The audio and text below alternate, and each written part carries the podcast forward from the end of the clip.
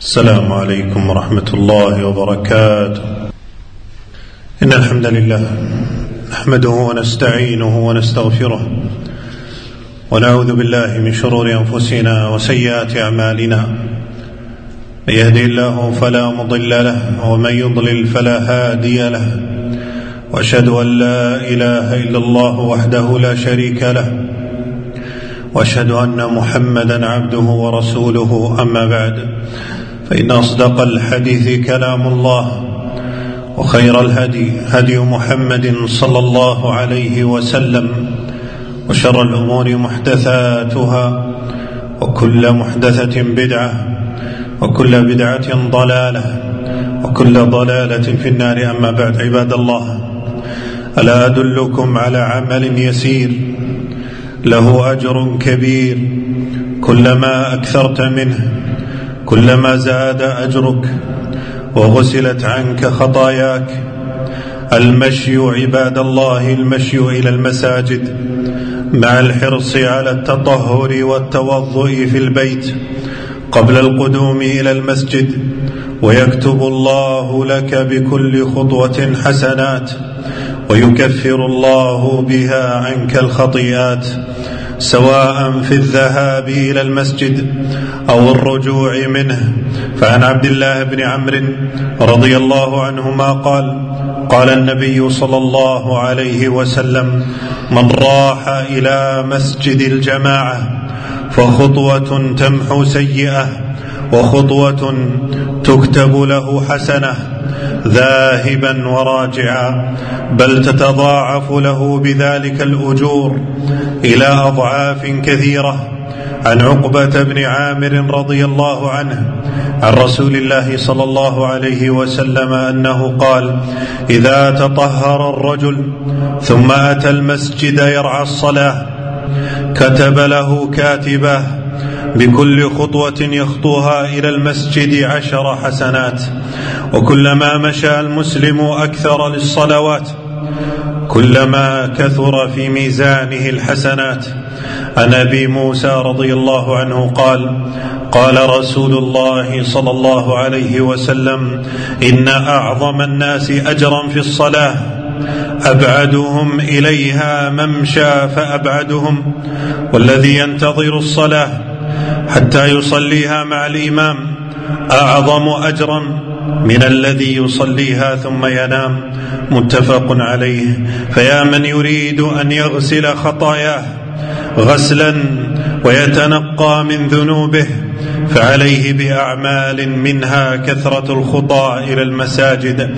عن علي بن أبي طالب رضي الله عنه قال قال رسول الله صلى الله عليه وسلم إسباغ الوضوء على المكاره وإعمال الأقدام إلى المساجد وانتظار الصلاة بعد الصلاة يغسل الخطايا غسلا. رواه الحاكم وصححه. عباد الله. ومن أراد دخول الجنات ورفعة الدرجات فعليه بكثرة الخطى إلى المساجد. عن أبي هريرة رضي الله عنه أن رسول الله صلى الله عليه وسلم قال من غدا إلى المسجد أو راح أعد الله له نزله من الجنة كلما غدا أو راح.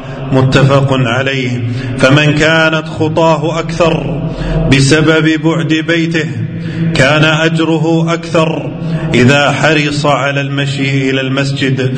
فعن جابر بن عبد الله رضي الله عنهما قال كانت ديارنا نائية عن المسجد أي بعيدة فأردنا أن نبيع بيوتنا فنقرب من المسجد فنهانا رسول الله صلى الله عليه وسلم فقال إن لكم بكل خطوة درجة.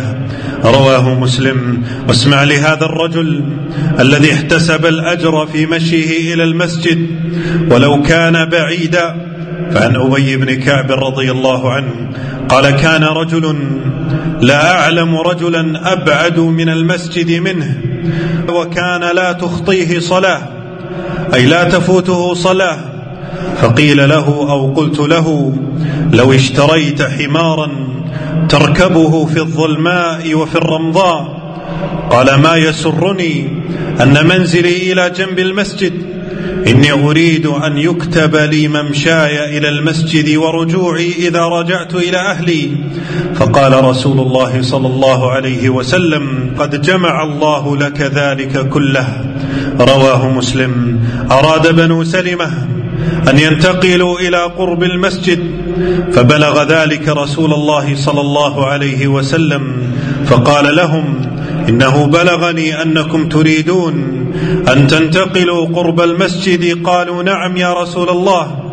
وقد أردنا ذلك فقال رسول الله صلى الله عليه وسلم يا بني سلمة دياركم تكتب آثاركم دياركم تكتب آثاركم رواه مسلم. عباد الله البلاء كل البلاء. حين يكون المسجد جوار المسلم ثم يصلي في بيته ويترك هذه الأجور تفوته بل إنه آثم في تركه للمسجد إذ صلاة الجماعة واجبة. لا يجوز للمسلم تركها بدون عذر.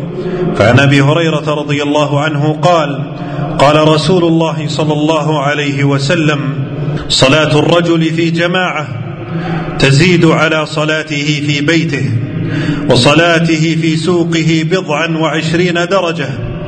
وذلك أن أحدكم إذا توضأ فأحسن الوضوء ثم أتى المسجد لا تنهزه إلا الصلاة.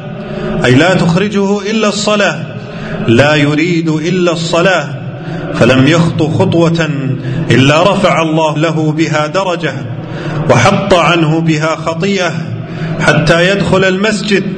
فإذا دخل المسجد كان في صلاة.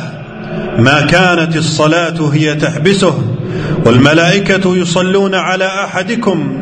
ما دام في مجلسه الذي صلى فيه يقولون اللهم ارحمه اللهم اغفر له اللهم تب عليه ما لم يؤذ فيه ما لم يحدث فيه رواه مسلم. فاحرص يا عبد الله على الخير في الدنيا فالدنيا دار العمل والآخرة دار الجزاء. أقول ما تسمعون وأستغفر الله العظيم لي ولكم من كل ذنب فاستغفروه إنه هو الغفور الرحيم.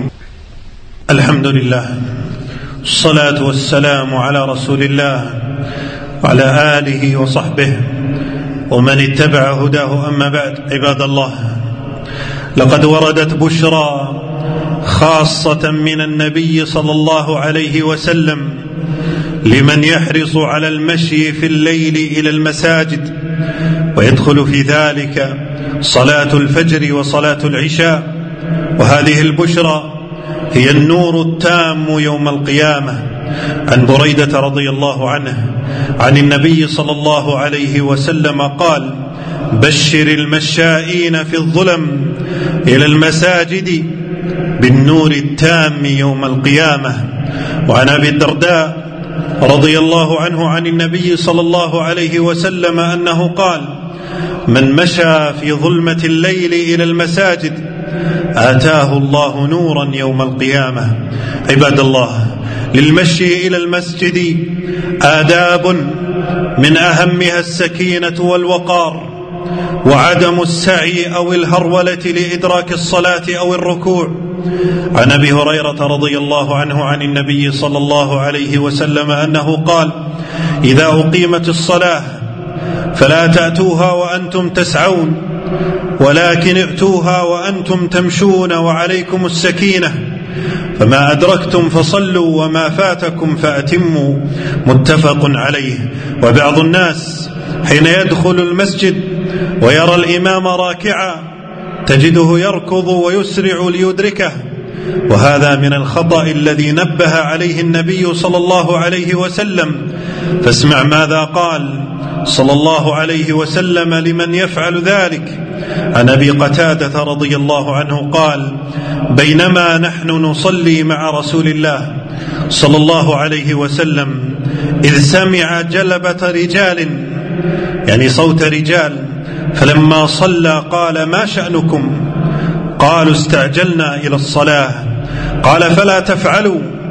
إذا أتيتم الصلاة فعليكم بالسكينة. فما أدركتم فصلوا. وما فاتكم فأتموا. متفق عليه. وكذلك جاء النهي عن تشبيك الأصابع. وأنت تمشي إلى المسجد. وإلى أن تصلي. عن أبي هريرة رضي الله عنه قال قال رسول الله صلى الله عليه وسلم من توضأ ثم خرج يريد الصلاة فهو في صلاة حتى يرجع إلى بيته فلا تقولوا هكذا يعني شبك بين أصابعه. وعن أبي ثمامة الحناطي أن كعب بن عجرة رضي الله تعالى عنه أدركه وهو يريد المسجد أدرك أحدهما صاحبه فوجدني وأنا مشبك بين أصابعي. أي وهو جالس ينتظر الصلاة. فنهاني عن ذلك وقال إن رسول الله صلى الله عليه وسلم قال إذا توضأ أحدكم فأحسن وضوءه ثم خرج عامدا إلى المسجد فلا يشبكن يديه فإنه في صلاة. رواه أبو داود وصححه الألباني. اللهم إنا نسألك العفو والعافية في الدنيا والآخرة. اللهم اغفر للمؤمنين والمؤمنات والمسلمين والمسلمات الأحياء منهم والأموات.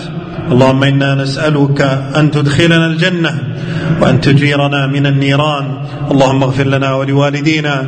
اللهم اغفر لنا ولوالدينا. وصلى الله وسلم وبارك على نبينا محمد.